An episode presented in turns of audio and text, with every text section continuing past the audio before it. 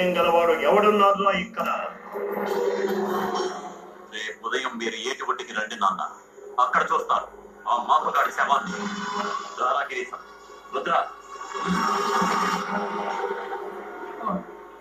రామవరములు రక్త ప్రవహించి ఎంతో కాలం అయింది.